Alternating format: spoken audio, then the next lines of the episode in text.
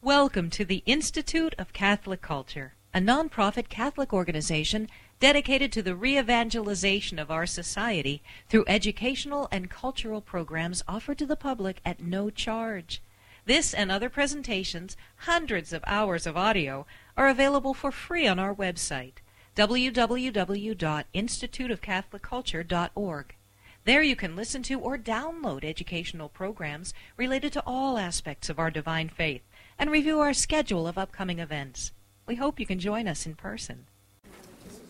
I want to start out this hour by uh, putting on the board some, oh, you may as well call them structural parallels or apparent structural parallels between Christianity and Islam so that you can line up with items from Christianity that you are familiar with these uh, sometimes mysterious terms uh, that you read about in uh, works on Islam. In Christianity, obviously, we have scripture, we have tradition, we have a magisterium, commentary. And finally, you may say that we certainly have in Christianity our central claims. In other words, Christianity can be summarized in the form of a creed, yes? So let's, let's put that up there as central claims or the creed. Now, the Islamic parallels to this are not so well known to people beyond the very first. Obviously, corresponding to our scripture is the Muslim Quran. Well, there are other ways to spell it, K O R A N, and so on, that are more domesticated, but this is the official transcription from Holy Arabic. Quran. You don't ask how you're supposed to pronounce that Q. It's not supposed to sound like a K. It's got to be done further back in your throat. But I don't want anybody spitting up. It's hard to do. All right. The, just as we hold that Scripture is inspired and inerrant, containing divine revelation, so also Islam claims that the Quran is an inspired message from God. It is flawless. It is inerrant. It is the absolute central authority. It's God's last word to mankind. And Muhammad boasted that his revelation was shorter and clearer than all that other stuff, all the preceding books. Well, it's certainly shorter than the Pentateuch. It's even shorter than the New Testament. Quality is another story, but at least it's short. All right, now where we have tradition, and of course, tradition from us is the teaching of the for us is the teaching of the apostles, and we get evidence about the teaching and practice of the apostles from the early church fathers. Yes, think of Hippolytus of Rome, who collected evidences of the apostolic tradition. Think of Irenaeus, who reports on the apostolic traditions, and so on. So for us, it's the early church fathers as witnesses to apostolic tradition. In Islam, tradition goes under the general name of sunnah. S U N N A H, the sunnah. The sunnah means mainly the tradition about the words and deeds of Muhammad. Now then,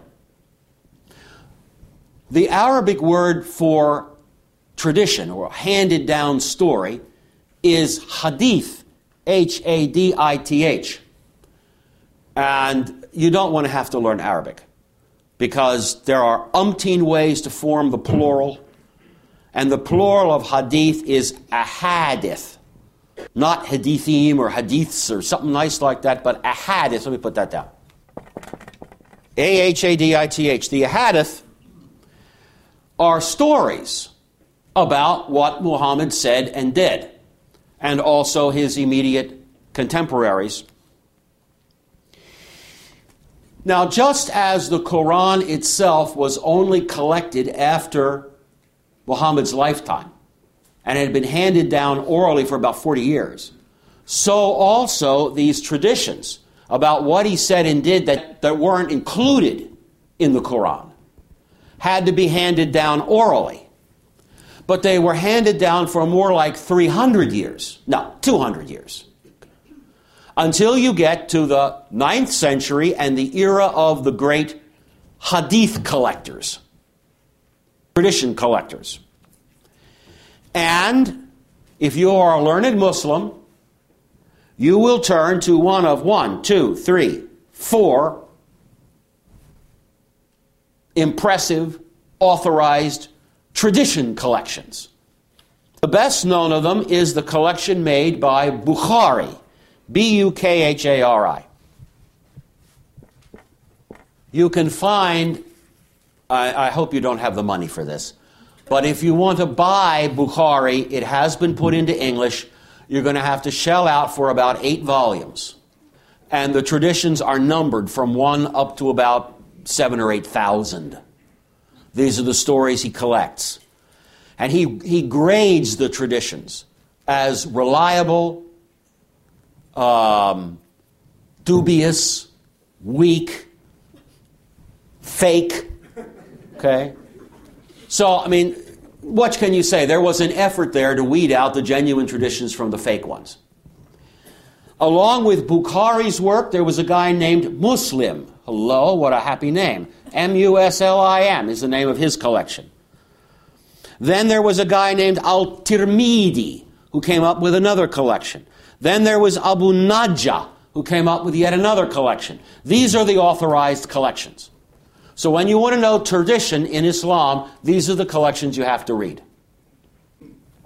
Now then, let's come down to the magisterium line.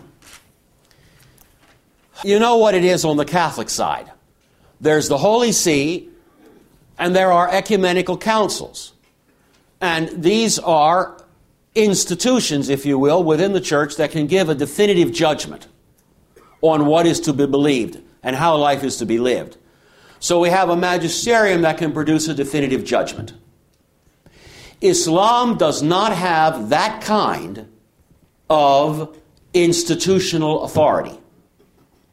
The situation in Islam is much more like the situation in a large Protestant denomination, in which you would have a great many preachers, some more influential than others. Some preachers have big mosques, some have little mosques out in the sticks. So some preachers are more influential than others. Some preachers are more famous for their learning than others. Some preachers are so learned they get jobs in universities. Yes? So it's, it's, it's that kind of situation. Uh, there is no final authority to adjudicate what is and is not um, Islamic belief. What you have to get is a consensus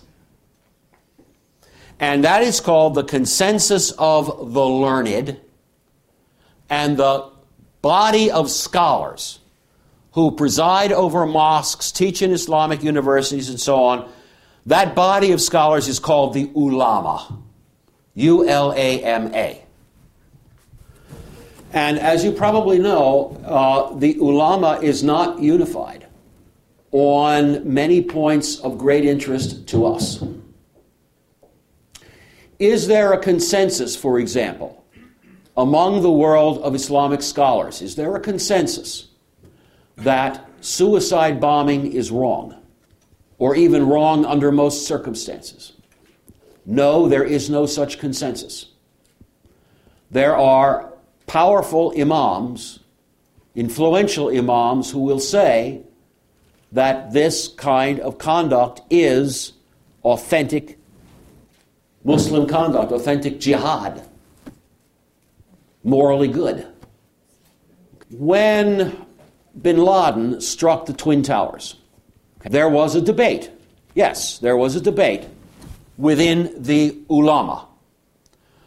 Was bin Laden's act acceptable as an Islamic act of war, or was it a criminal act? All right? You need to know that it was not a slam dunk or an open and shut question for these experts. it turned upon whether the people in the Twin Towers were really civilians. What was the proportion of Muslims there?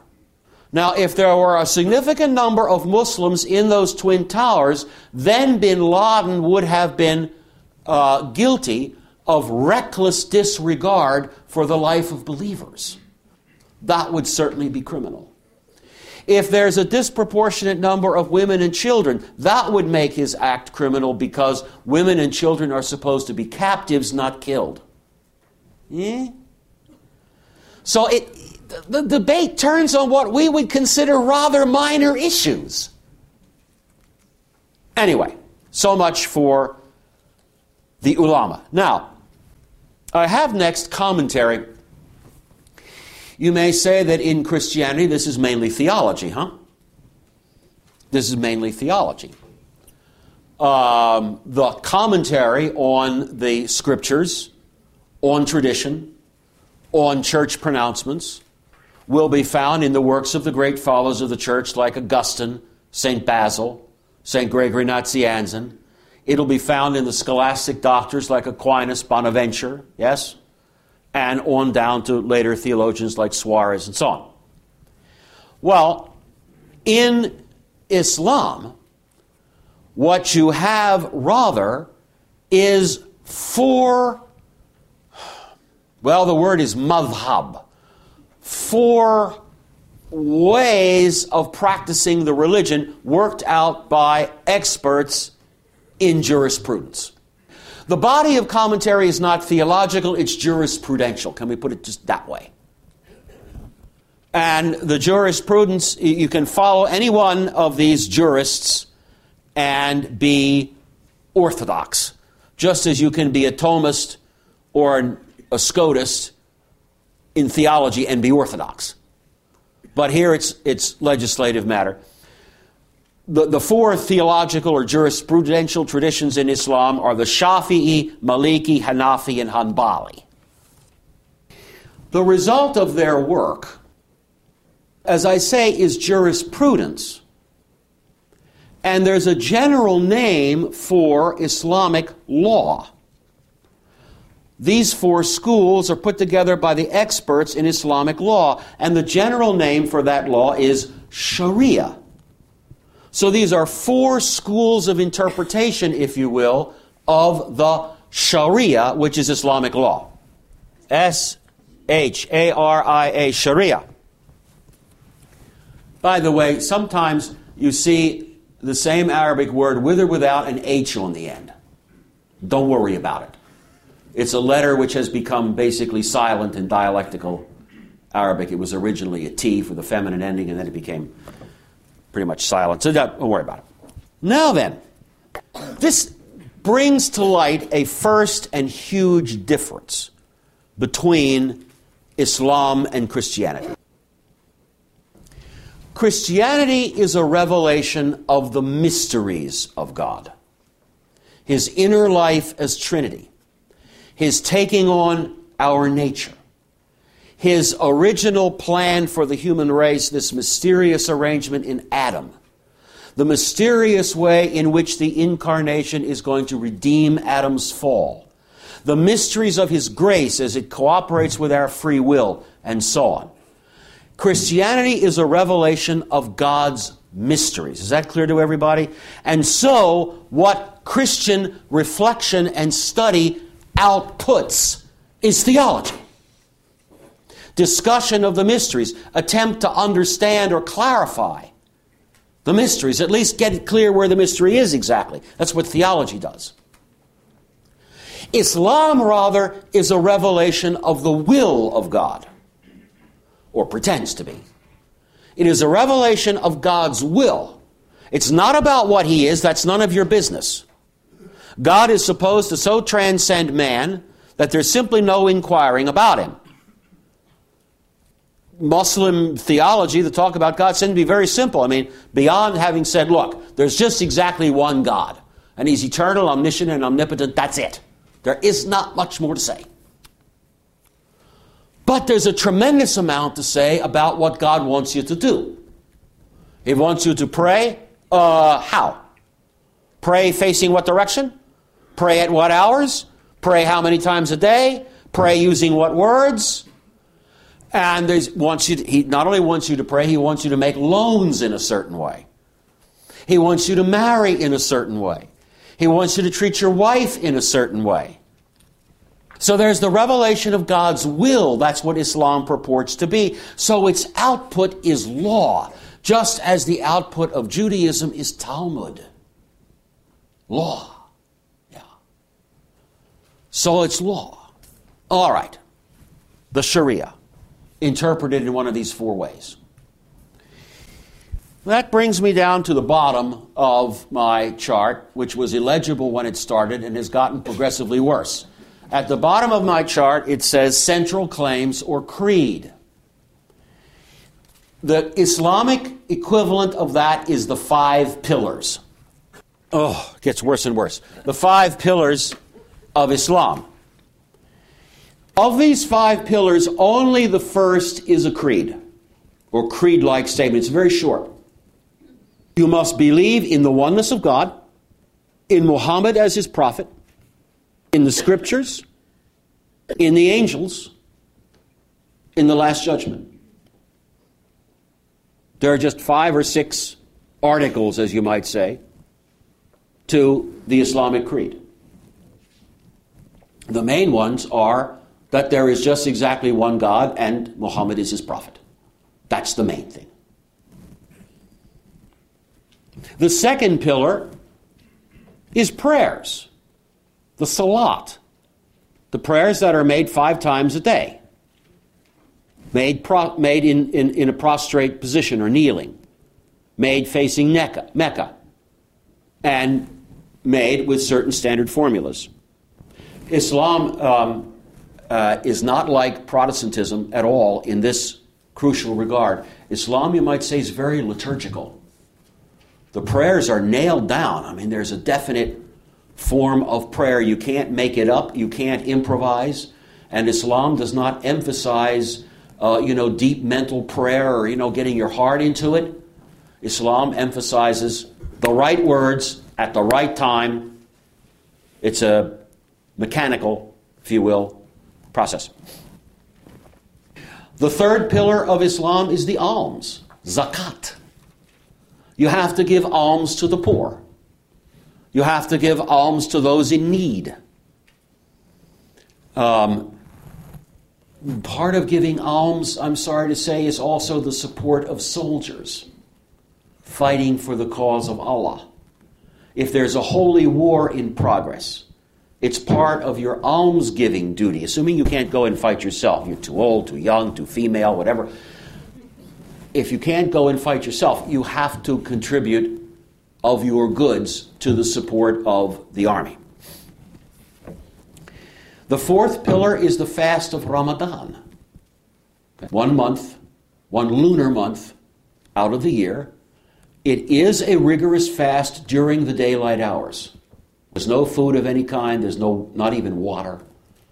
It's a rigorous fast during the daylight hours. After sundown, however, you can eat and drink quite freely. There's also no uh, intercourse between husbands and wives during the daylight hours of the month of Ramadan, but at night's okay. All right, and then the final, the fifth pillar is the Hajj, the pilgrimage, H A J J. The pilgrimage, if you are able to, at least once in your life, a Muslim is supposed to make the pilgrimage to Mecca. Now, those five pillars are very interesting um, because they define what it is to be a Muslim. Um, if a person or a group of people believe in the oneness of Allah and the day of judgment, believe in the prophethood of Muhammad, believe in the angels, if they keep up the prayers, the alms, the fast, and perform the Hajj, they are Muslims. They can believe things completely contradictory to the Quran or the words of any of the prophets and still be Muslim. They can commit any imaginable sin and still be Muslim, so long as they fulfill the aforementioned items. In other words, terrorism, even if uh, you know a significant proportion of Islamic authorities finally decided, yeah, well, that twin tower thing, uh-uh, that was a no-no. Terrorism, even if it's condemned by the ulama, will not get you kicked out of Islam. There's no authority that can throw you out for that. You can't be anathematized or excommunicated unless you reject one of these pillars. That's it. One of these pillars. The Shiites are considered dubious, only semi Islamic, because they quarreled with Muhammad's chosen successor. But anything else, I mean, any, any, any uh, you know, particular area in which you want to raise a challenge to Islam, you, you can you know, you can be a misbeliever in any number of ways. You won't get kicked out of Islam unless you abandon one of these five pillars. Now then, I want you to see how stupid is the term Islamic fundamentalist. The five pillars are the fundamentals of Islam. And since everybody, no matter how liberal or pacifistic, who counts himself as a Muslim at all keeps up with the five pillars, you may as well say that every Muslim is a fundamentalist. So, fundamentalism is the wrong term to use. It does not designate the kind of Muslim we worry about. Um, there was a guy in Egypt, for example, Muhammad Abduh, A B D U H, Abduh, died in 1905 who was by uh, our lights just the nicest kind of Muslim. He believed in introducing democratic ideas into Islam. He believed that Western constitutional forms of government had, uh, you know, a grounding in the tradition because his, you know, early Islam practiced efforts to reach consensus and public opinion count. He, thought that these were remote ancestors of constitutional government. And he believed in um, a certain amount of freedom of religion. Well, he'd be strung up by the Muslim Brotherhood today. But the point is, he was the most liberal kind of Muslim uh, around, and he, he would count as a fundamentalist because he kept all five pillars. Well, what's the description then for the kind of Muslim we're supposed to be scared of? Or should be scared of? Some people say, oh, well, that's easy. It's the Wahhabis. Okay. They're the scary guys. The Wahhabi movement is native to Saudi Arabia. It was founded by an 18th century preacher named well, it's got a long name, but anyway, it ends with Abu Wahab. No, Ibn al Wahab. Ibn al Wahab. That's the end of his name. Never mind what came before. Ibn al Wahab will have to do. W A H A B. Ibn al Wahab. By one of history's lovely ironies, the verb wahaba in Arabic means to love to give and to love.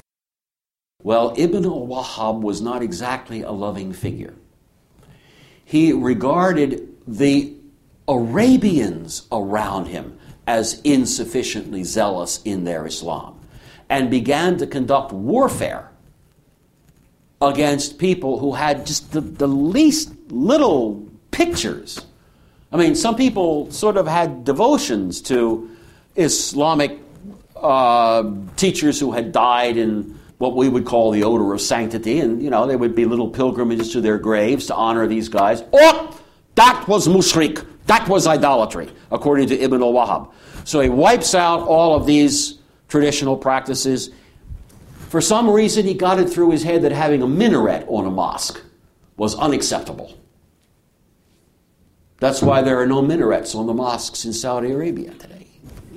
All right, Ibn al Wahhab emphasized the obligation of jihad, armed struggle in the name of Allah. Jihad is not listed as one of the five pillars of Islam. Just because it's not on the conventional list. But there is no question that jihad is recommended in the Quran, emphasized over and over again in the Sunnah, the traditions about what Muhammad said and did, and requires, uh, you know, um, very definite conditions. Now, the jihadists are the people who are currently fighting us in Iraq. They harbored uh, bin Laden in Afghanistan. Bin Laden himself is sort of the arch jihadist. And the Saudi Arabians, unfortunately, are funding the teaching of the Wahhabi pro jihadist doctrine all over the world. There's a, a, book that you can get. I mean, there's right here, there's an Islamic center in Northern Virginia. You can go there. You can get a book published in Saudi Arabia called Jihad, comma, the Forgotten Obligation. I recommend. It's not long. It's scary, but it's not long. Anyway, Jihad, the Forgotten Obligation. Jihad is part of Islam in the same way that, let's say, visiting the sick or comforting the sick is part of Christianity. Now, notice my comparison. Not everybody visits the sick. I don't do all that many hospital visits. I, I suppose I should be ashamed of that. But it's not something I regularly do. Most Christians probably don't do it very often. But it is part of our religion. When Christ spoke at the last, you know, in, in, the, in that famous picture of the Last Judgment in Matthew 28, uh, where the sheep and the goats are assembled together, and, you know, I was sick and you visited me. Hmm? So it's definitely part of our religion, but it's not something that all of us do. You can say that there are groupings within Christianity that sort of specialize in it. Think of orders of nuns that run hospitals. They sort of specialize in it. Well, in just the same way, not every Muslim fights jihad, goes into it, wages war. But it is part of the religion. And there are movements in Islam that specialize in it. Now then, I'm going to get lynched if I compare the Wahhabis to the Franciscans. Because they're good at running hospitals and the Wahhabis are good at lopping off heads. That, that's a terrible comparison. But it's not bad if you want to understand how jihad relates to Islam. It cannot be detached from the religion any more than visiting the sick can be detached from our religion. And get this it might go to sleep for a long time. Um, you know, I don't think there were too many Christians visiting uh, the sick in hospitals in the Soviet Union, which lasted for what, 70 years or so, because they were under secular control and religious figures were not allowed in. I mean, you'd have to sneak in if you wanted to bring any kind of Christian consolation to the sick, right? It's the same in the U.S. today. Yeah, could well be. And think of, uh, you know, visiting prisons. That's another thing. I was in prison and you, and you visited. You could, we could easily spend a long time living under a, uh, a secularist government that wouldn't allow us to have prison ministers. We couldn't get in. So we could easily have a situation in which that Christian practice died out for a long time. But as soon as we were free to do it again, I sincerely hope the practice of visiting the prisoners and visiting the sick and so on would revive because it is part of our religion. It's one of the corporal works of mercy, one of those things we're supposed to do, right? In just the same way, Islamic jurisprudence says you may not practice jihad unless you have a reasonable prospect of success. Hmm? You have to have a prospect of success, otherwise, it's ridiculous. It's throwing away lives. Now, then, why has jihad been sort of, oh, I don't know, under the Persian carpet for uh, under the rug for uh, almost 300 years, or for a long time, two to 300 years, because the West was so powerful. We had all that technology, we had all that colonizing ability, all that wealth. We were overwhelmingly strong, we were invulnerable to jihad. Even that crazy Mahdi in the Sudan didn't want to attack Westerners. He was content to wipe out about 7 million blacks in the south of the Sudan before my hero Earl Kitchener put an end to his horrendous career. But anyway, um, there was no point in trying to raise jihad against the West. But then, um, after the First World War, the Saudi oil fields were opened up. Western money began flowing into Arabian hands. Wealth began to accumulate in the Middle East. With wealth, you can buy weapons, all right? All of a sudden, there are regimes in the Middle East that have pretty modern weapons, okay? And you know who's working on a bomb, yes? And all of a sudden, the prospect of victory looks good again. And Osama is simply one of the harbingers to, to say, look, look, look, times have changed. The advantages are on our side. Go to it, boys.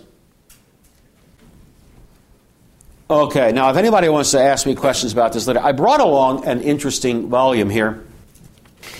Um, years ago, um, the um, best Catholic scholars in France put together an enormous work called the Dictionnaire de Théologie Catholique, the Dictionary of Catholic Theology. It's not like a Webster's dictionary, it's like an encyclopedia. And there are articles in it on each you know, theological topic, and the articles are often 100 to 200 columns long. I brought along the volume that has in it the, uh, the, uh, the article on the Quran. And I brought it along because that article documents the places where jihad is stated as an obligation in the Quran. And we, we can go through that anytime you like. All right? Now then, in addition to the five pillars, you've got jihad as part of the religion, really inseparable from it.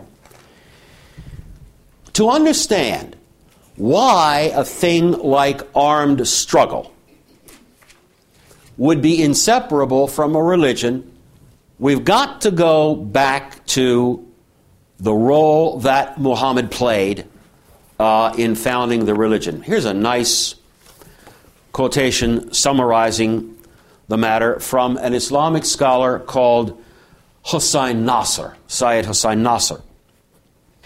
If the contour of the personality of the prophet is to be understood, he should not be compared to Christ or the Buddha, whose messages were meant primarily for saintly men and who founded communities based on monastic life, which later became the norm of entire societies. Rather, because of his dual function as king and prophet, as the guide of men in this world and the hereafter, Muhammad should be compared to the prophet kings of the Old Testament, to David and Solomon, and especially to Abraham himself. There it is. There is an Islamic scholar's judgment. How best to understand Muhammad? Who should you compare it to? Don't compare him to Jesus. Compare him to David or compare him to Solomon, a warrior king who also has strong religious convictions. Solomon, by the way, had even more wives than Muhammad, but we won't get into that. Because Muhammad is a ruler with an army at his disposal, you have to understand that the Islamic enterprise is a territorial enterprise. It was about getting control of Medina and then Mecca and then Arabia and then outlying territories. all the way across North Africa and so on. It is about territory. It's a territorial covenant. This is why Israel so sticks in the craw. Here you have non Muslims, Jews, living in Islamic territory and not as a subjugated people. Now, that's another big topic which I'm just touching upon now, say some more about it later. You are allowed to live in Islamic territory as a Jew or a Christian as long as you accept the conditions of a subject group. It's called the dhimmi status. D H I M M I, dhimmi. And we've made up this wonderful word, dhimmitude. Dhimmitude or dhimmitude. D H I M M I T U D E D, dhimmitude. If you're prepared to submit to all that. The main thing is you have to pay a tax, a poll tax. But that's not all. There are lots more requirements that go on top of it. You have to dress differently from standard Islamic dress. Uh, you have to shave the front of your head. At least originally you did, so you could be easily recognized as a non believer. Uh, you had to uh, promise that you would never, never, never open your mouth in any way that could be con- construed as derogatory to the Holy Prophet Muhammad. You had to tread very carefully. All right. Just a couple of years ago in Pakistan, there was a man sentenced to death. He was, you know, it's been appealed a number of times. There's a man sentenced to death for allegedly alluding to Salman Rushdie's book. Eh, he was a Christian. He allegedly alluded to the book, he said he didn't. But anything that can be construed as derogatory to the Prophet will get you arrested. So dhimmitude is not easy to live. It's, it's like, you know, uh, the, you know, the Star of David on the, the Jews in the ghettos in World War II. Well, the Jews in Israel are not living as dhimmis. They're not in that status, but they're on Islamic territory. This is what sticks in the craw. All right. Islam is not so much worried about Christians and Jews over here in the Western Hemisphere. That's never been Islamic territory. But Palestine became Islamic territory when conquered under Omar. And once territory is Islamic, it's never allowed to go out again. Now, when you have a territorial religion, it was not just a religion, but also a polity, an empire. You begin to get the point that there is no distinction in Islam between church and state. Never mind separation of church and state. I'm the kind of ferocious right wing Catholic that doesn't believe in the separation of church and state but I sure believe in the distinction. Constantine believed in the distinction. The Emperor Theodosius, good heavens, never mind the Emperor Theodosius, Henry VIII believed in the distinction between church and state.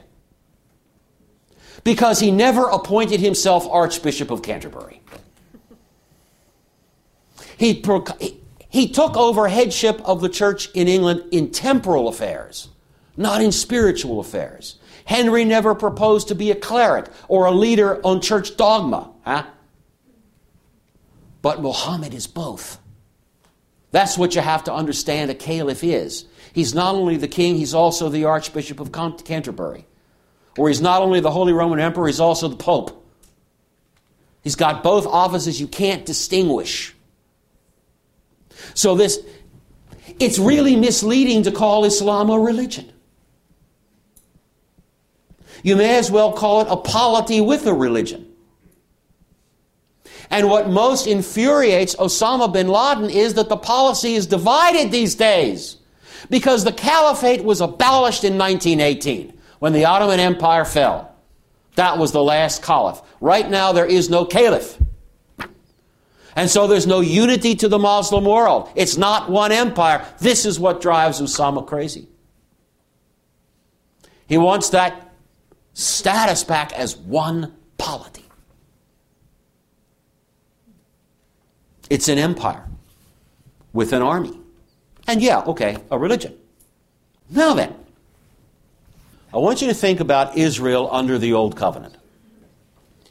Israel under the Old Covenant was also a territorial affair. Now, there is, of course, a distinction between the, the monarchy, which is House of David, and the priesthood, which is Aaron.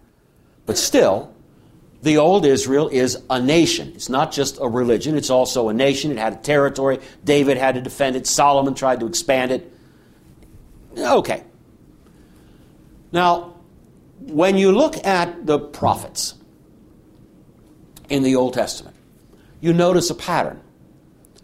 When Israel is defeated, when things go badly, when the Assyrians come down like a wolf on the fold and the northern kingdom is eaten up,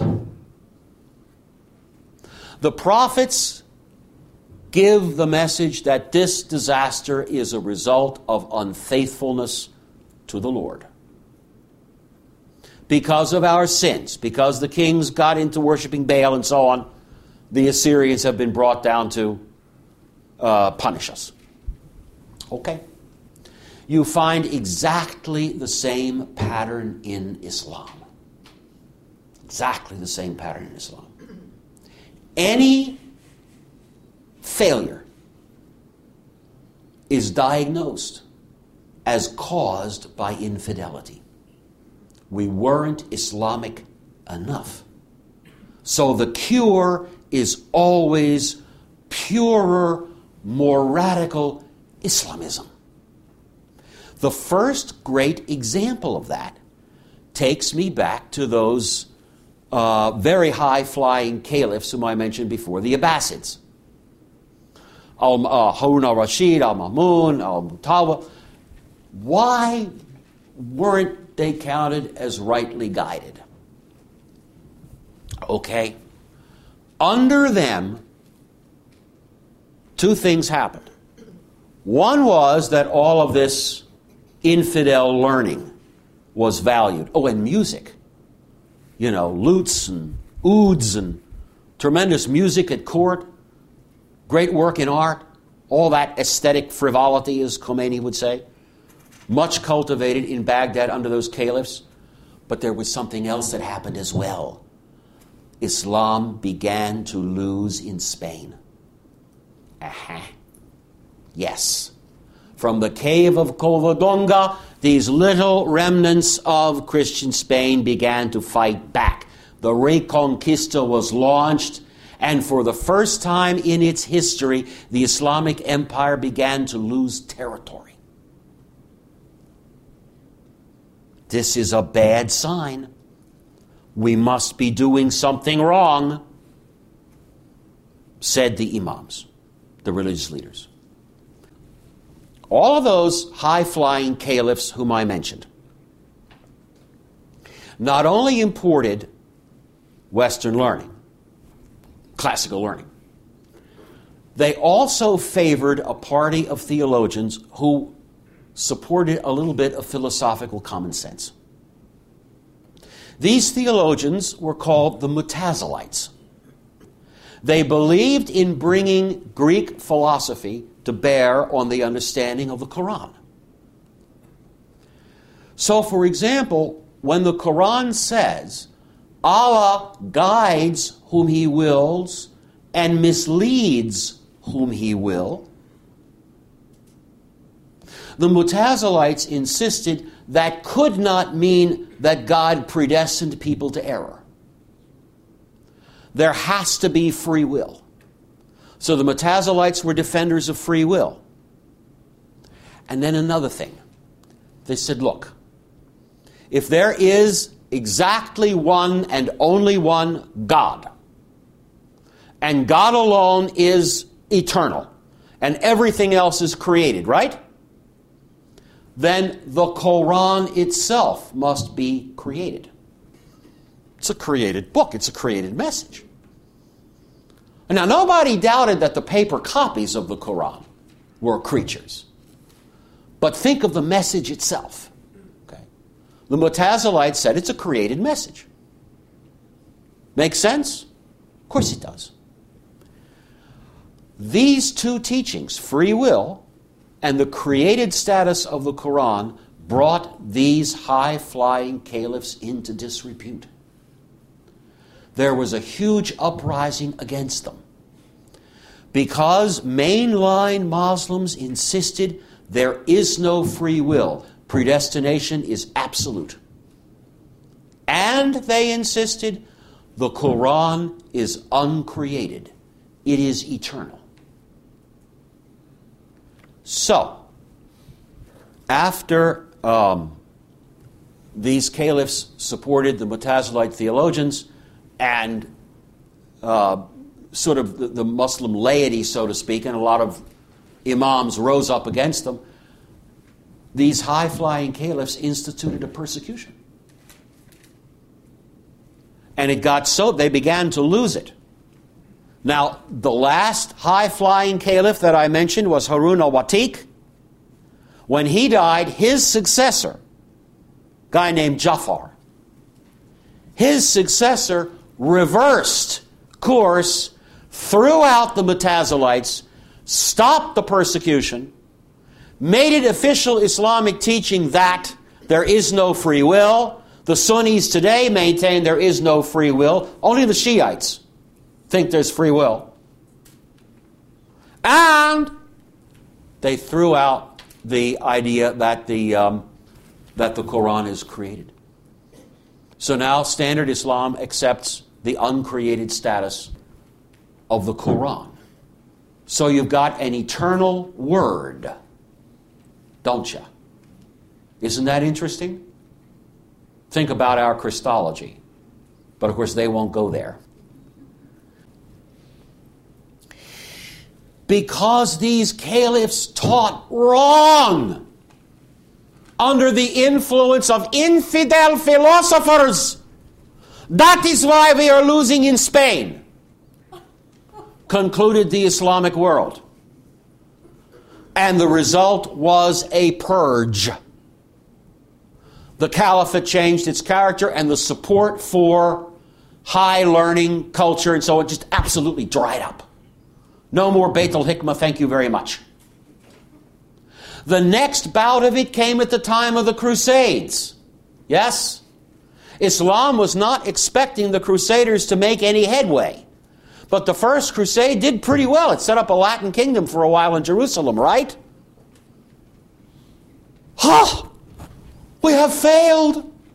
Why is Allah punishing us like this? Must be because we haven't been faithful enough. Once again, there was another purge. This famous Kurdish warrior was brought in, Salahuddin, Saladin, yes, to take over the, the charge of the military.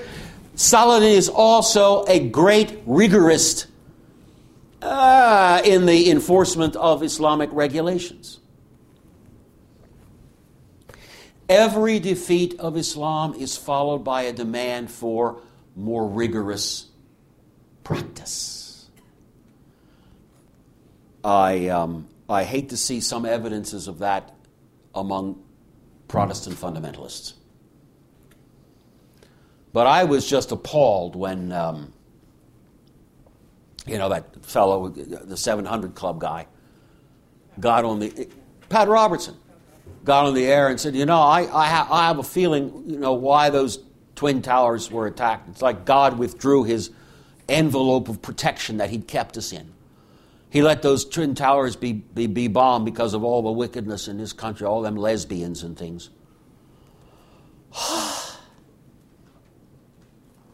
I, you know, uh, there was just a few years before 9 11, there was that horrible ferry accident in the Philippines. A couple thousand people went down in the ferry. See, there just aren't enough Protestant fundamentalists in the Philippines. Nobody got up and said, The ferry sank because of our sins. Did they? Well, anyway. Whenever Islam is in trouble, it's got to get more strict which means it calls upon its own tradition, its own legislation. The cry is always back to Sharia, back to the law, back to Sharia. Now, let me read you from the Muslim scholar Abdul Qadir Abdul Aziz. Quote The perfection of the Sharia means that it is not in need of any of the previous abrogated religions, Judaism or Christianity, or any human experiences, like the man made laws or any other philosophy. Therefore, anyone who claims that the Muslims are in need of any such canons is considered to be a kafir, an idolater, a misbeliever. For he belied Allah's saying, quote, This day I have completed your religion for you, unquote. That's the Quran, Surah 5, verse 3. And his saying, quote, Your Lord is never forgetful.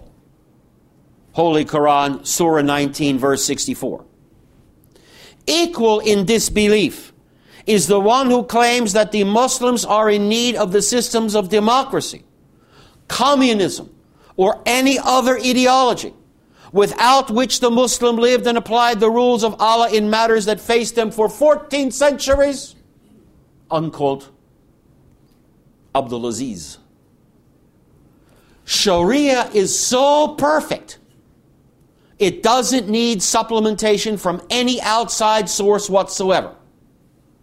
And he quotes two verses from the Quran to make this case. Allah says, Today I have completed your religion for you, and I didn't forget anything. So everything mankind needs to know is in the Quran or the Hadith. It comes out in the wash, it gets incorporated into Sharia. Sharia needs no supplementation. Please note what that means. That means there is no room for natural law. There is no room for an extra that is to say, outside of Islam, moral law that people would know thanks to their common human nature. There's no room for accumulated political experience. This is why there is no such thing as Islamic political philosophy. We have political philosophy. We've been arguing about it for a long time. We got monarchists and constitutionalists and uh, you know, Aristotelians in their approach to political philosophy, and we've got Locke. Lovely debates about this stuff, libertarians and traditionalists and so on. It's wonderful. And we try to build upon the political experience of our past. We don't think all of the answers are there to be mined out of the Bible. We don't think it's evil to read Locke. We don't think it's evil, evil even to read Montesquieu. Good grief. Because you are allowed to draw upon outside human experience. But in Islam, you are not. It's all in Sharia. You must not bring in anything. So there's no room for accumulated political wisdom, constitutional wisdom. There's no room for natural law. So there's no outside authority to set any limits on how arbitrary Islam can be in its treatment of dhimmis. Um, I have a quote. Unfortunately, I forget what page it's on. And I'm not going to try to find it now. But the quote is from the Iranian ambassador to the UN. This is a couple years ago. The Iranian ambassador to the UN said the very concept of human rights is a Judeo Christian invention. It has no place in Islam. So it's no good saying, "Oh, oh gosh, imams." I mean, you, I mean, you, you, you really got to soften up some of those laws in Saudi. We got human rights now. They don't acknowledge them. They don't share any philosophical common ground with us on which human rights could be defended. This is what makes Islam desperately dangerous. I'm going to close with a quotation. This one I can find. This is from a very radical Muslim uh, cleric Sayyid Qutb. Starts with a Q. Q U T B. Qutb. You pronounce it if you can. His dates are 1906 to 1966, so he didn't die all that long ago. He said, in an ideal polity, it is God and not man who rules. God is the source of all authority, including legitimate political authority. Virtue, not freedom, is the highest value. Therefore, God's laws, not man's, should govern society. Unquote. When I teach this unit to my students, I start with that quote. And I said to them, Is there anything wrong? I don't even tell them who said it. Said, Is there anything wrong in that quote? I don't see anything wrong with it. I think that God and not man is the source of all authority. Romans 11.1, huh? I think that legitimate political authority rests on, and I also think that virtue and not freedom is the highest value. Of course, I think that freedom has a lot to do with securing certain virtues, but that's another story. So, if all of this quote is stuff we could say, what's the difference between Sayyid Qutb and us? All the difference in the world. When we say this, the sentiments in this quote, we are speaking from a tradition in which God allows His authority to be built upon a philosophical foundation in ethics and in politics. So that the rule of our God is a humane, pro civilizational rule. Whereas when Sayyid Qutb says this, it is dangerous. It means that when his ideal polity is here, you will have no rights whatsoever beyond what Sharia says you have. And then you better pray you're not a nine year old girl. And you better pray you're not any kind of woman. And you better pray you're not a Christian. And you better pray you're not a Jew. Maybe you better even not be a Shiite. Thank you very much.